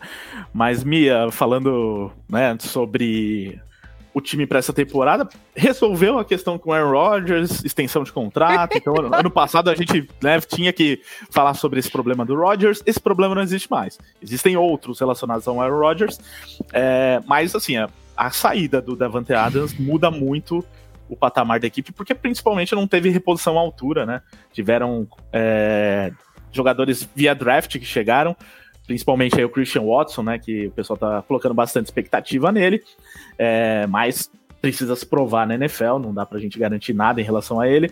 O próprio Romeo Dobbs também veio do draft. Então é mais um ano né, que os Packers não investiram no, no corpo de recebedores, até para minha surpresa, porque, pô, se deu um contrato pro Rodgers, eu esperava que investisse no time, porque o Rodgers reclamava dessa questão dos recebedores Com que dinheiro? Tempo. Ah, não sei. Dá um jeito. Tudo de... pro Rogers. Com que dinheiro? Ainda mais que, eles, ainda mais eles que deixou de pagar as almas da torcida pra enfiar dinheiro no contrato do Rogers. A tá, gente tá, mas... não tem um puto no bolso, Ricardo. Tá bom, mas então podia ter draftado na primeira rodada um wide receiver. Ah, Teve duas escolhas de primeira não, rodada. Vocês é. sentam aqui comigo. Quando é que foi que vocês viram Green Bay draftar um wide receiver na primeira rodada? Não, então realmente a gente não vê, só que assim, o Roger foi lá, renovou, aí todo mundo, agora ele renovou. Lógico que ele renovou, você não renovaria pela aquela quantia? ah, eu sim, né? Mas ele não precisava, ele podia é. ir pra um time que desse condições. Ah, Ricardo, me bom, né? poupe. Né? Quem que ia pagar aquilo lá? A única pessoa que tinha dinheiro pra pagar a multa do Aaron Rodgers era o Paris Saint-Germain e ele era inútil lá. Mas, minha, pensa pelo lado bom. Pelo menos não pegaram o quarterback na primeira rodada. Mas era Ainda só o que isso. faltava. Ainda tem isso. Mas, Mia, falando sério, os, o, o Rodgers, quando ele ficou, parecia que ele acreditava é. também no projeto da equipe. Ah, lógico. E, só que assim, passou três dias. Ele olhou Calma, pra nós Mia, e falou: Olha, trouxa, vou tirar dinheiro. Mia, deixa eu terminar, depois você comenta. Aí ele, o público quer saber o que aconteceu com o Green Bay Packers, né? E aí você comenta. Então, ele logo depois que renovou, dias depois o Davante Adams foi embora. E aí, logo depois veio o draft. No draft também não draftou ninguém na primeira rodada. Então, e é, por, por outro lado, né, teve ali a renovação do Alan Lazard, trouxe o Samuel Watkins. Então, corpo de recebedores continua sendo um problema. E essa semana ele criticou aí os meninos do draft. É, mas a, o resto da base da equipe foi mais ou menos mantida, teve alguns reforços é, em outras posições. Qual que é a sua expectativa? Agora sim, fica à vontade para descer a lenha. Saiu o Zadarius Smith, né? Também, esquecemos de citar isso daí. É, expectativa para o Green Bay Packers agora com 100 Davante Adams e 100 recebedores. É muito complicado para gente perder um cara que é um dos melhores recebedores da liga. A gente tem um quarterback que é maravilhoso. O Devante, a, a, se tem uma coisa que Green Bay sabe fazer é desenvolver quarterbacks e desenvolver os recebedores. A gente teve um, um Aaron Rodgers que, graças ao Mike McCarthy, virou o que ele virou. A gente teve um time que desenvolveu o Devante Adams, que foi para Dropante Adams, para um dos melhores recebedores da liga. E chega nessa altura do campeonato e o Rodgers está pistola na pré-temporada com os recebedores. Então, assim, é, é uma situação muito complicada. O time não é um time que vai para free agents, que vai para mercado. O time é, é uma coisa completamente draft farm, que acredita nisso, mas a gente não tem tempo hábil para isso. O Aaron Rodgers não tem mais 10 anos de carreira, cara. Ele tem mais 4, no máximo, 5. O Nicolas Cage de Wisconsin tá velho já. Mas é foda, mas é isso aí. E ele tá reclamando dos recebedores, óbvio, ele perdeu a principal peça de confiança dele. Ele tem agora o Lazard, ele perdeu o MVS, que não eram lá essas coisas, mas era extremamente rápido então isso dá uma baqueada. A gente teve aí a mudança de coach de special teams, que era uma coisa que precisava desesperadamente. Os special teams de Green Bay é, era na temporada passada foi o que determinou o rumo da temporada e acabou com ela. Não tinha o que fazer ali, então a gente tem aí uma esperança na, do Special Teams melhorar com, com essa chegada. E ali a gente teve o, o, o Lazard renovado, a gente chegou com o Samuel Watkins, mas é, é, o Rogers tem que se adaptar a isso. Ele trouxe o Cobb na temporada passada, que tem sido uma arma de confiança dele, mas ainda não é o que o time precisa. A defesa é muito boa, e é, e é uma defesa sólida, mas assim, o Special Teams é o que realmente me preocupa. Ou vai arrumar isso aí com a chegada do, do Rich, ou, ou a gente pode entregar para Deus de novo. Porque o Special Teams acabou com vários jogos durante a temporada. E, e não, não um ou dois. A gente, e assim, passa por todo mundo, desde o Crosby fazendo lambança e errando chutes ridículos, etc. Então é uma parte de Green Bay que precisa ser totalmente restaurada.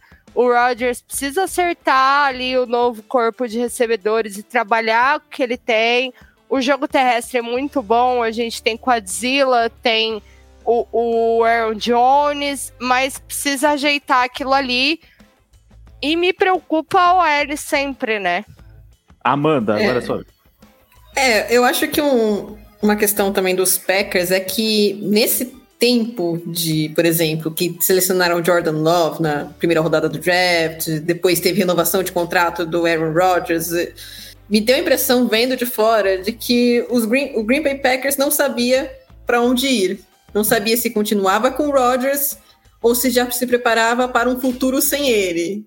Não, então, ele é, foi um negócio, uma bagunça. Então, você vê eles com, selecionando um quarterback na primeira rodada, quando poderiam ter selecionado outra peça.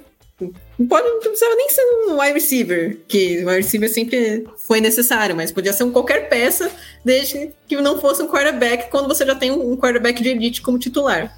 E essa indefinição cria atritos que desgastam também o, elenco. Então fica naquela novela do Aaron Rodgers, vai ou não vai, vai ou não vai. Aí o Aaron Rodgers fica por um valor que compra a lua. E aí não consegue compra a lua, a, a, alma dos torcedores e assim. É. E não segura o Davante Adams, porque ou, era o, Rodgers ou era o Adams. E... Não tinha de onde tirar dinheiro, tem, bicho. Entendeu? É, é, é, é uma pena porque isso para mim demonstra que a, a, franquia não sabe muito bem para onde ir, o que, o que, vai fazer. Na verdade, devia escolher alguma coisa e seguir. Mas já Mas que agora... é uma franquia que só sabe trabalhar com draft. A gente não pega jogador pronto. A gente tem toda essa filosofia de desenvolver jogador no draft. E isso tá acabando com o time, cara. Não, eu, eu acho até que eles poderiam ficar com essa filosofia. Mas, por exemplo, nesse draft de 2022, que um monte de time subiu para pegar recebedor, por que, que o Green Bay Packers não tinha duas escolhas de primeira rodada? Por que, que não subiu? Podia ter subido, entendeu? Porque Sim. não sou eu a general manager. Podia ter subido. Tudo bem, Christian Watson é um bom prospecto. Vamos ver como vai, vai performar na NFL, mas podia ter subido. Não, não foi falta de, de material para eles poderem subir, porque eles tinham. Então é um pouco. O Packers me deixa um pouco confuso nesse andamento. Eu gosto da defesa, defesa, como a minha falou, é muito forte. Tem o Aaron Rodgers, que é um quarterback excepcional. Tem os seus atritos, mas é um quarterback excepcional. A questão é que realmente o corpo de recebedores está abaixo. Não sei se o, o Green Bay Packers consegue brigar de repente pela Conferência Nacional. Pela NFC Norte, com certeza vai brigar. Isso, isso a gente sabe. Tem uma defesa forte, tem o Aaron Rodgers, mas. E também, como a minha falou, tem que é, corrigir os erros dos Special Teams, porque Special Teams também ganha ou perde jogos. E... Assim, é, na Conferência Norte, querendo ou não, o Packers ainda é um time muito superior, apesar dos problemas a gente tem um quarterback que é excepcional e que a gente sabe que faz o que faz. Mas assim, a defesa é forte, etc. Acho que pode brigar nos playoffs sim, mas cara, na hora do vamos ver, se não ajustar isso aí, se não ajustar especial teams, não vai pipocar de novo. Exatamente. Eu não aguento mais ser piada nesse podcast. mas você afineta também. É, ela devolve. Ah, mas é necessário, né, amiga? né? É, a é defesa, é da, a defesa dos Packers que a Mia falou, né, que é muito forte, ainda com as duas adições que fez no draft, as duas de primeira rodada, né? Mesmo perdendo então, os Zedarius, tá? É, então, aí trouxe o Quay Walker e o Devontae Wyatt, que provavelmente aí ou vão ser titulares, vão estar sempre na rotação. Então, se reforçou bem e deve ter agora o Jair Alexander desde o começo da temporada também, né? O que Amém. faz diferença. É, torce para que o Bakhtiari jogue, aí falando do, do ataque, né? Que o Bakhtiari volte a jogar nessa temporada, que ano passado passou a temporada fora. É, enfim, tem essas questões de lesão aí também do Packers. A gente vai falar agora dos adversários do Green Bay Packers na divisão. É, tudo indica que ainda o Packers continua reinando na divisão, mais por causa dos adversários do que pela força do time. Mas Ai, meio que vai abrindo assim. espaço, né? Vai. O time tá. Em relação ao ano passado, a gente pode. Eu cravo, pelo menos, que é um time enfraquecido em relação ao ano passado. né? Se perde o Davante Adams, não tem como dizer que é um, um time melhor, né? Mas a gente vai ver na prática o que acontece se a defesa vai estar mais forte esse ano e aí faz o time jogar melhor, mas é, é complicado. E o Aaron Rodgers vem de dois anos como MVP, mas também por conta do, do Devante Adams, por ter um jogador como ele ali como alvo. Vamos ver se algum desses calouros aí se desenvolve rapidamente e o e se entrosa com o Aaron Rodgers, que é o pior de tudo, né, Mia? Ainda não cortou o cabelo, isso que é. Tô Ai, pelo amor de Deus, ele, ele nesse cosplay de. Ai, ele de Nicolas Cage, eu não tô aguentando, gente. Ele tá assumindo um personagem que tá ficando fora de controle, né? É que eu tenho É. muitas é. camisas do Green Bay e, e mudar de time ia me custar muito caro. Ah, não, aí não pode, não pode. Mas ele, Vem tá, ele tá querendo, né? O Rodgers tá demais. Amiga, a camisa Fora o do negócio Ravens do- que eu tenho é do Flaco. Então eu não, não, não ajudo muito. Aí não dá, né? Flaco que talvez jogue pelos Jets aí, né? Que, Ai, gente, o Flaco is the new, new Fitzpatrick. É, não, o Fitzpatrick eu acho que era melhor até, hein? Mas. Não, o- amigo, é só no sentido de mudar de time mesmo. mudar de, de ambos os times.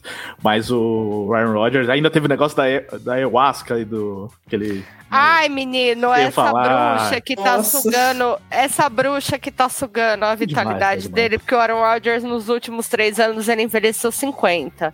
Aí agora ele foi pro Peru, ele toma ayahuasca e é doidão. Gente, que difícil. Aí ele fica indo naquele programa lá que eu não vou citar o nome e que ele só vai lá pra falar bobagem. Tá difícil. Pois é. Então vamos lá, passando a divisão aqui, os outros times, pois o tempo urge. Temos agora Minnesota Vikings. Quem começa falando é a Amanda sobre os Vikings, que é um dos times aí desafiantes aí ao à divisão. Que em alguns anos a gente tem até se empolgou um pouco. Ah, Vikings esse ano briga pra, pela divisão e tal. Aí na prática não aconteceu.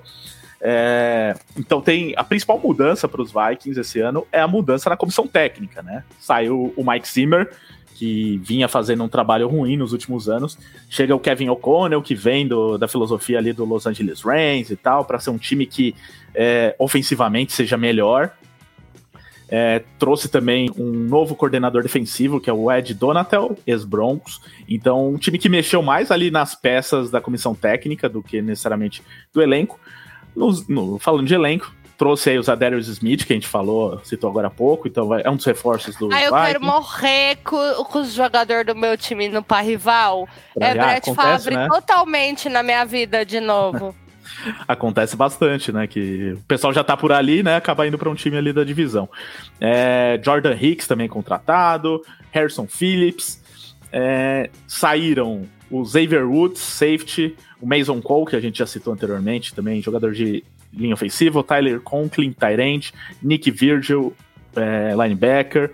É, adições importantes no draft, como o Lewis Sine, o Andrew Booth Jr., enfim, então é, não mudou tanto assim. Você vê que não foram muitas saídas chaves. O quarterback continua o ídolo da Mia também, Kirk Cousins. É, o, Gente, segue lá o Dalvin mais... Cook. Peraí, gente, deram mais dinheiro pro Kirk Cousins. Tá aí com um contrato novo. É, tem o Justin Jefferson, que foi a grande. A, a- única boa notícia Ele e o praticamente dos Cook Vikings. é a única né? coisa que presta ali. É, então os dois aí prometem fazer um ataque bom, apesar do Cousins. É, Então, Minnesota Vikings, Amanda, você tem expectativa para que esse time seja mais competitivo esse ano e talvez brigue pro, pela divisão aí, aproveitando alguma brecha dos Packers, principalmente pela mudança de comissão técnica? Eu acho que ele vai ser mais competitivo. Não sei se vai chegar a ameaçar o Green Bay Packers, mas que vai ser mais competitivo, vai. É, eu torço para que essa mentalidade ofensiva chegue aos Vikings, porque. Não torce, não. mas, mas, gente, calma, eu tô torcendo pra, pra evolução do jogo, pro jogo ficar mais vistoso. A gente torce pra todos os times, né, mano? Pelo bem da NFL. Pelo bem da NFL. Porque é um ataque que tem Dalvin Cook, que tem o Justin Jefferson e que tem o Adam Thielen, que também é um bom wide receiver, não tem por que ter toda essa, essa dificuldade para gerar jogadas. Tudo bem que o Minnesota Vikings não teve o Dalvin Cook 100% ano passado e tal. Mas eu acho que essa, apesar desse contrato novo do Kirk Cousins, eu acho que é, é, essa mudança de comissão técnica pode acabar pesando um pouco pro lado dele, porque se mudou a comissão técnica, tem jogadores bons e o ataque não roda, qual que é o problema que tá ali? Tira, única... Lembrando ainda que a comissão técnica eh, mudando deve cair a defesa, que já estava meio mesclada de muito velho com muito novo e não estava funcionando. Exatamente. Então, é, mas o, eu acho que pode até acabar sobrando um pouco pro Cousins. O Cousins é um jogador que recebe di dinheiro além do que ele produz. Vamos Ô, ser amigo, sinceros. 84 milhões. Você sabe o que, que eu podia fazer com 84 milhões? É, ser quarterback da, do Minnesota Vikings. Menina, menina. Mas, é, em termos de defesa, fez alguns reforços na free agency, pegou galera no draft, talvez com a intenção assim de fortalecer, mas vamos ver se, se vai dar liga, né? Porque se não der liga, é capaz que os Vikings sejam ultrapassados pelos Lions. Nossa. O, os Lions têm um potencial. Tem um time com bastante potencial, é que a gente também tem o Jared Goff lá. Um é time com bastante potencial, Jared Goff. o problema é o Goff. Mas o, dos Vikings, eu acho que também passa um pouco pelo Kirk Cousins. Ele tem momentos muito bons, mas ele tem uns momentos assim, tipo, nossa, cara. Ele não tem momentos muito nossa. bons, Miguel. Ele tem eu, momentos mais ou menos. Ele tem, ele tem, momentos que disfarça. É, só o Rafa defende o Kirk Cousins. Não, ah, o Rafa é, Fra, Rafael Fraga ama o Cousins. Mas, é... Por que, que não leva pro time dele? Ele é, quis o Stafford, né? Entendi. Mas é um. Eu acho que pro Minnesota Vikings avançar vai passar justamente por essa evolução ou desempenho do Kirk Cousins. Agora, se o Kevin O'Connell não conseguir tirar isso, né, vamos ver o que, que o Minnesota Vikings vai fazer no próximo draft. Imagina porque... depender de Kirk Cousins, hein, bicho? É, é aquilo, né? É, é que ele é, ele é um quarterback capaz, assim. Ele Capaz do quê, amiga? É, é, é pensa no Jared Goff em Los Angeles Rams, ele era capaz, apenas. Não, não é, o que a gente vai ver capaz. Lá... O Cooper Cup era capaz. ele não. O que a gente vai ver lá nos Vikings é se com essa mudança de comissão técnica apesar do Cousins, também eu sou mais do time da Mia nesse caso em relação ao Cousins, que apesar do Cousins, seu ataque flui porque tem peças para isso, né? E assim, o Cousins eu não gosto também, mas é. eu não acho ele horrível, só acho que ele é Chama o Mandel pra falar do Cousins, por favor. Ah, o Mandel adora o Cousins também, não, não, dá pra falar. Mas ele, eu acho que com as peças que tem lá, um quarterback mediano consegue fazer o time jogar e né, não vai ser é. campeão.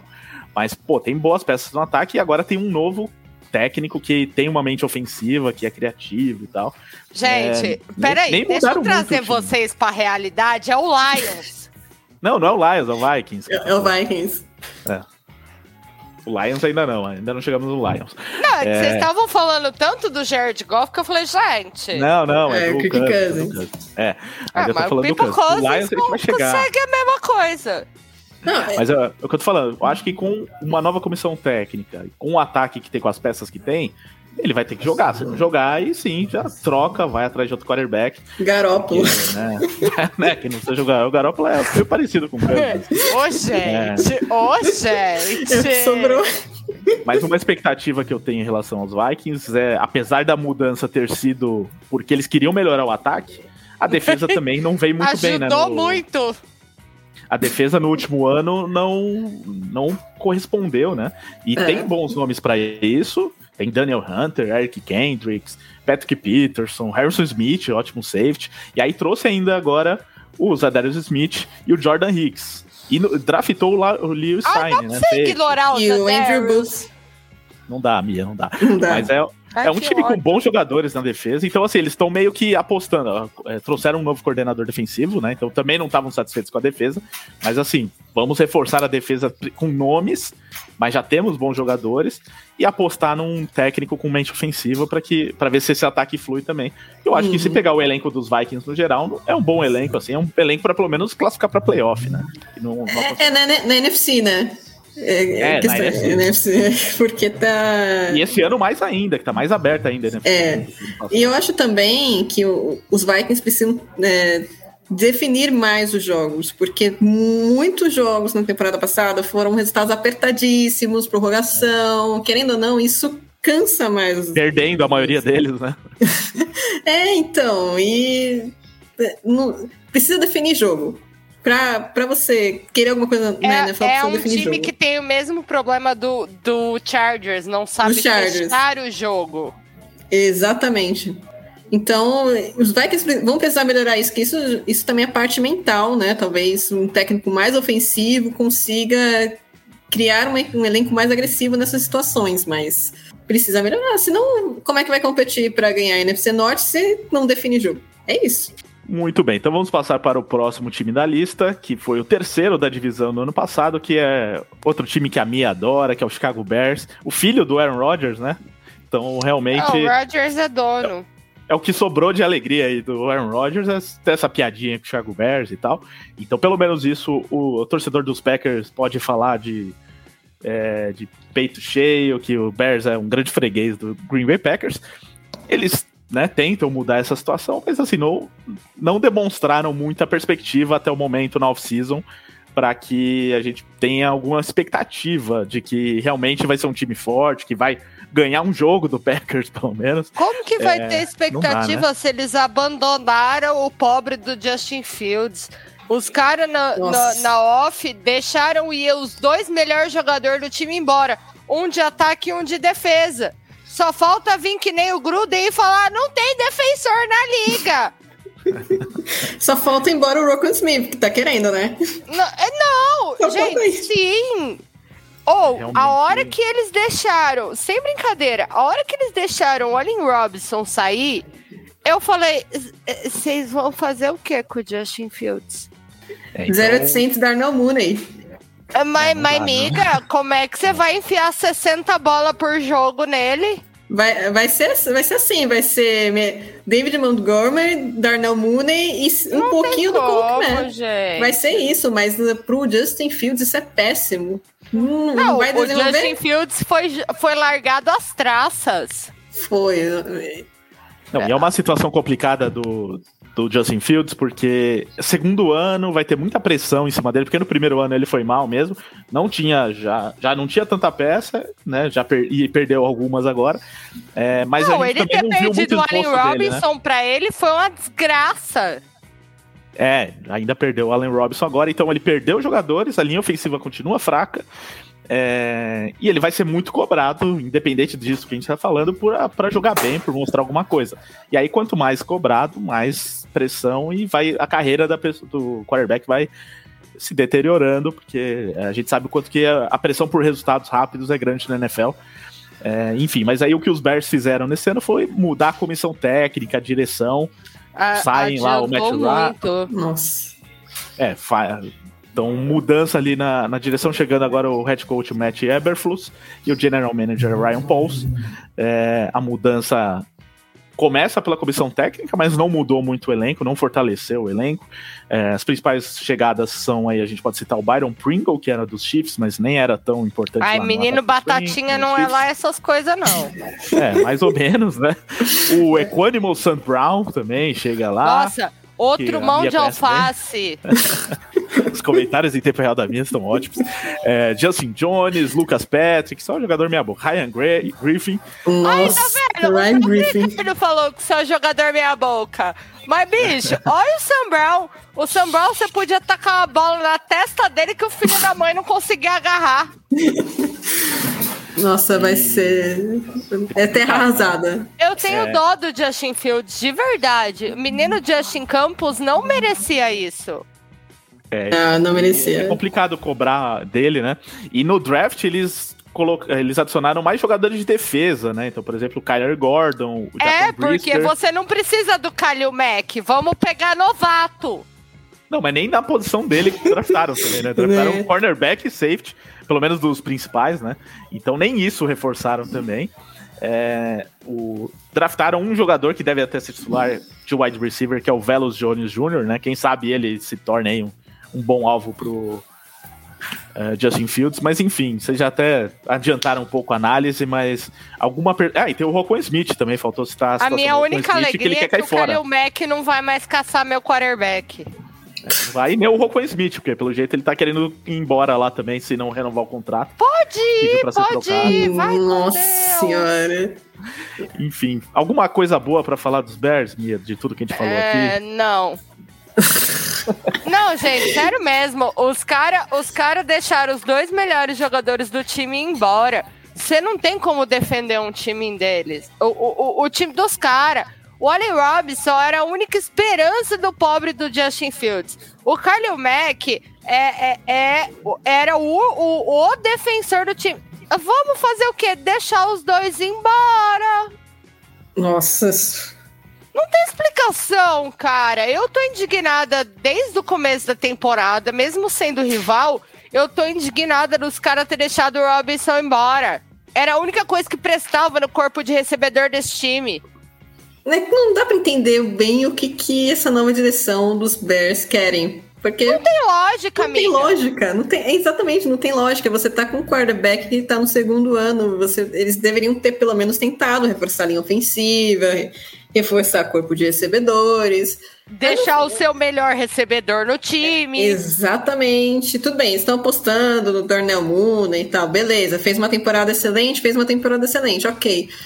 Mas não, uma coisa, umas coisas que não fazem sentido. E os Bears, eles sempre tiveram uma defesa muito forte, o ataque sempre foi aquela draga, mas a defesa era muito boa. E agora eles perderam isso. Então, eu, sinceramente, acho que os Bears concorrem para ser um dos piores times da NFL. Assim. Sim. A off dos... desse time não fez o menor sentido. Nem para é... mim, que sou rival. Exatamente. Eu acho que eles estão numa situação até pior do que o pessoal coloca o Houston Texans. Porque o Houston Texans é, tipo, é terra arrasada, mas eles sabem que é terra arrasada e eles estão pegando algum, um, montado de gente fazendo alguma coisa ali. Agora, os Estão Bears. tentando é... fazer um catadão, né? É, os Bears é tipo. É, é, simplesmente não tem nada. É o Justin Fields sozinho, se virando, correndo. Vai ser mais um quarterback queimado. E vai ser queimado. É, é isso que é triste, porque normalmente é até interessante uma estratégia dessa, assim, de um time, ah, vamos selecionar um quarterback que vai ser o futuro da franquia, o resto do time a gente monta depois. Só que depois quando também, né? Já vai pro segundo ano, não montou nada, né? Não tem. O, o Jaguars, tá por exemplo. Falando, vamos comparando... catar alguém e fazer um time faz 20 anos. Então, é, não, mas assim, o Bears, por alguns, nos últimos 10 anos, vai, era um, um bom elenco em outras funções e não tinha o quarterback. Não, era uma boa defesa. É, uma boa com defesa, um ataque que dava uma engambelada. Não, Pô, é, a gente então, tinha Jay Cutler, Ricardo. É, então, tô falando, não tinha quarterback, mas tinha jogadores em outras posições bons, vai. Sempre teve um bom elenco nos últimos 10 anos. É, e aí precisava do quarterback. Quando tem o quarterback, não tem o resto. Então, não, quando eles têm errada, o né? quarterback, né? eles vendem todo mundo. Nada vai entrar na minha cabeça eles ter deixado o Robinson embora. E nada entra na minha cabeça de mais um time deixar Kalil Mack embora. É Joe Gruden feelings total, cara. Bill O'Brien. É, alô Bill O'Brien. Tá alô Bill O'Brien, isso daí. É, a gente até o Hopkins está até hoje olhando aquilo lá e falando, gente, eu não acredito. Acho que até o Ricardo queria falar, né, que a gente critica o Jacksonville Jaguars por ter, ter dado aquele contrato horroroso pro Christian Kirk, mas pelo menos os Jaguars foram atrás dessas Estão peças. tentando alguma Nossa, coisa, Nossa, mas né? você não precisava ter vendido sua alma e seu rim, né? Não, eu concordo, Não, é mas. Coisa. O resto é, das exatamente. franquias também tem que pagar as pessoas, gente. São escolhas erradas, mas pelo menos foi na direção correta, de vamos reforçar o nosso elenco. Ele pelo menos tentou. É, está tentando, mas os, os Bears é tipo, ah, pode ir embora. Ai, Não-. Tem, Não faz, não, tem cabimento. A, muda a, única, a única mudança real mesmo é essa da saída do Matt Neg, do Ryan Pace. E Não, até porque o, resto Matt Neg nada é a né? mesma coisa, né? É, então eles. Ah, vamos mudar o rumo da direção, que é certo, realmente, né? Já tinha passado da hora, É, De pois é, mas a nova direção tomou o mesmo rumo. mas precisa de elenco, senão não adianta, né? É isso, então, o Chicago Bears nessa situação complicada. E Agora, vamos fechar a divisão falando do Detroit Lions, que, pra mim, claramente já é melhor do que o Chicago Bears. Já tem muito mais perse- perspectiva, mesmo sem ter um quarterback com a- o mesmo potencial do Justin Fields. Mas na última temporada o time já se mostrou um time mais promissor, um elenco mais promissor, mesmo com jogadores sem muito nome. Esse ano trouxeram aí reforços como DJ Chark, que é um, um bom recebedor, Tracy Walker, safety, Charles Harris, defensive end, Jared Davis, linebacker, não são nomes de muito impacto, mas no draft, sim, tiveram duas adições que a gente espera que tenham impacto, que uma é o Aidan Hudson, que era cotado até para ser a primeira escolha do draft, o Jaguars passou, preferiu o Trayvon Walker, vamos ver aí qual dos dois vão vai performar melhor, né? Mas o Hudson era um talento de primeira escolha, vai chegar aí para reforçar muito essa defesa. E o Jameson Williams, que ainda a gente tem a dúvida de quando ele vai poder estrear, quando vai estar saudável, mas é um wide receiver também que se provou já muito bom no college e que vai jogar ao lado do. Né, se o Equanimous Sant Brown é um jogador ruim, a gente já sabe disso. O irmão, esse sim, se mostrou muito bom na última temporada, né? Que é o Amon Hassan Brown. Então, é um bom trio de recebedores dos Lions, que a gente pode considerar o Amon Hassan Brown, DJ Chark e o Jameson Williamson, Williams. É um trio interessante. Com ainda o TJ Hawkson, que é um tight ainda, que a gente tá esperando explodir na NFL, mas pode ser que agora ele, ele tenha mais condições para isso. Um time que já melhorou na linha defensiva por conta do draft passado também, que até a gente já citou aqui, o Penny Swell, foi pro Detroit Lions, já teve algum impacto lá. É, então, o ataque. E o Deandre Swift também, um ótimo running back. Então, o ataque dos Lions, eu já diria que é um ataque mil vezes melhor que o do Chicago Bears, apesar de não ter. Eu não confiar tanto assim também no Jared Goff. É, e a defesa também tem alguns bons jogadores e teve esse reforço aí do Aidan Hudson. É, enfim, a Amanda, Detroit Lions, você também tá no hype train dos Lions, que nem eu aqui, de que é um time que pode, é, em algum momento, é, não sei se vai esse ano brigar por divisão, mas talvez já começar a pensar em chegar mais longe do que todo ano ficar ali nas primeiras escolhas do draft e a chave pode começar a virar esse ano? Olha, tô bastante empolgada para ver esse Detroit Lions.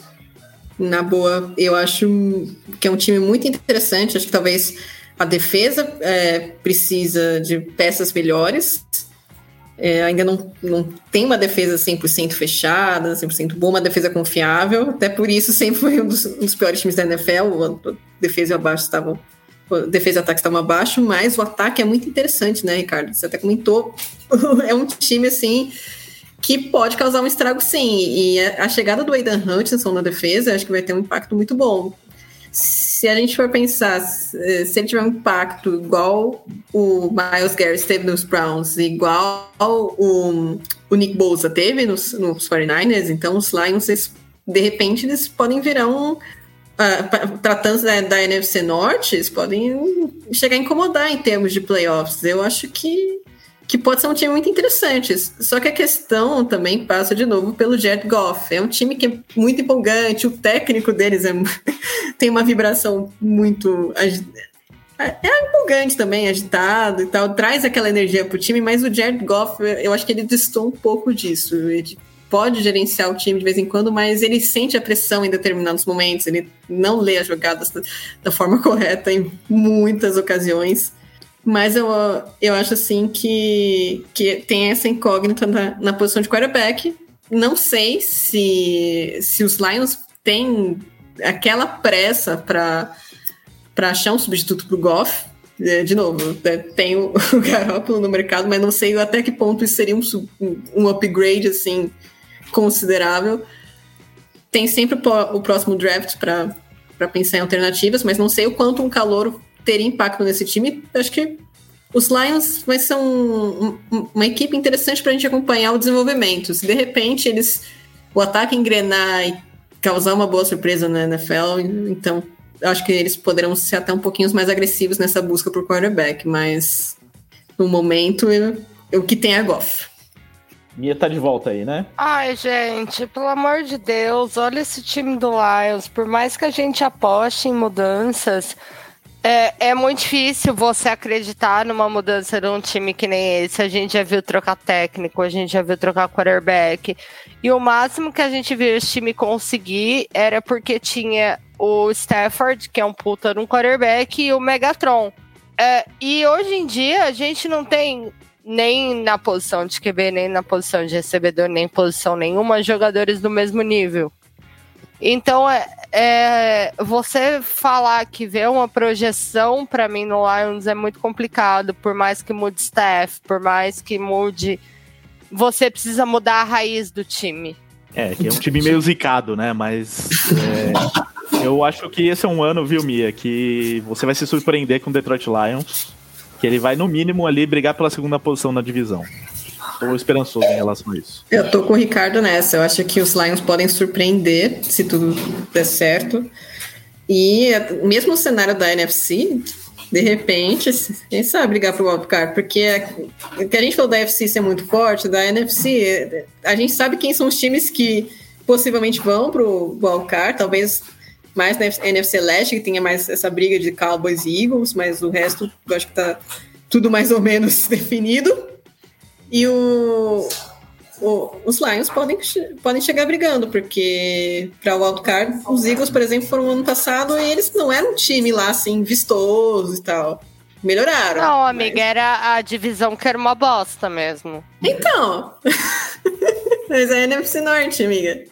Então, e tá lá ainda, né? Como a, a, divisão não é porque o Lions é sensacional que eu acho que briga pela segunda posição, mas é porque é, é o contrário, né? Porque é uma divisão ruim. Então, né, tem espaço para isso. E o Goff, né, que a gente já criticou bastante aqui, mas eu, o, eu acho que ele é um quarterback que não compromete muito, né? Então, ele não é tudo isso, mas não compromete. Ele teve uma temporada passada, por exemplo, 19 touchdowns e 8 interceptações. Então, 8 interceptações numa temporada é um número ok. Faltou, né, mais touchdowns, talvez, para o time ser melhor, mas também não tinha tudo isso de elenco. Agora deu uma melhoradinha, já com a chegada do Jameson Williams, DJ Chark, então tem mais dois bons nomes no corpo de recebedores, tem uma linha ofensiva melhorando, então ele, né, se não comprometer, já ajuda bastante o Detroit Lions. É, e aí a gente tem que ver, como disse a Amanda, também a evolução dessa defesa agora com a chegada do Aidan Hudson que eu acho que é um jogador muito interessante aí, que é, se eu fosse os Jaguars eu não teria deixado ele passar não para segunda escolha. Preferiram um Trayvon Walker. Vamos ver, tomara que eles me calem, né? não, não, sei, não sei se vai acontecer isso não, viu? É, enfim, a gente já tá aqui com um longo tempo de programa, então vamos fazer agora aquela projeção das divisões, né, da divisão, né, na verdade, de posições. Né, eu já postei aqui no meu Lions em segundo, é, mas Mia Mastrocolo, para você a ordem do primeiro ao quarto e além do primeiro, algum outro time briga por playoff? A minha ordem vai de Packers, Vikings, Bears, Lions. Não aposta no Lions nem aqui. Não nem aposto no Lions. deixou o Bears na frente do Lions. Ô, oh, meus amores, são anos e anos nessa divisão. São anos acompanhando o Detroit Lions. Certo. Então, assim, não aposto no Lions. Tem lugar e de se fala. Alguém, e se alguém for brigar por alguma coisa, talvez seja o Vikings se conseguisse acertar com a defesa de novo e etc. Mas não aposto no Lions, não, gente. Amanda, você que é da, do fã-clube dos Lions, que nem eu, qual que é a sua ordem aí? Tô na torcida pelos Lions, mas vamos de Packers, Lions, Vikings e Bears. Eu acho que o Bears é terra arrasada, gente. O Lions pode não, não superar os Vikings, mas em, em último, acho que esse ano não vai ficar, porque os, a situação dos Bears... Still é um on you! É um negócio surreal. Eu acho que... depende do segundo lugar eu tô colocando os Lions nessa, porque eu acho que os Lions vão surpreender, mas pode ser os Vikings, quem sabe. dependendo do desempenho, pode brigar por wildcard. Mais pela ruindade da NFC do que pela qualidade do elenco. Olha que absurdo. É, eu acho que se algum time dessa divisão, não, tirando o campeão, é. É, brigar por playoff, vai ser um, um, time que vá com campanha negativa, por exemplo. Pro, um 7-9, é, né? É, porque não, não, não dá pra imaginar Gente, muita coisa. Vocês estão achando que isso aqui é FC Wish? Não é, não. Não, aqui é o contrário, né? Talvez se a gente pegar todas as divisões da NFL, teria que dar uma analisada aqui, mas eu acho que é, é forte candidato à pior divisão da NFL nesse momento, a NFC Norte.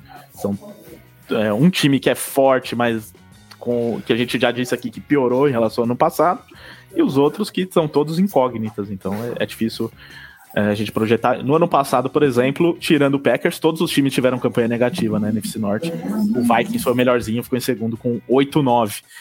Enfim, vamos ver aí o que acontece.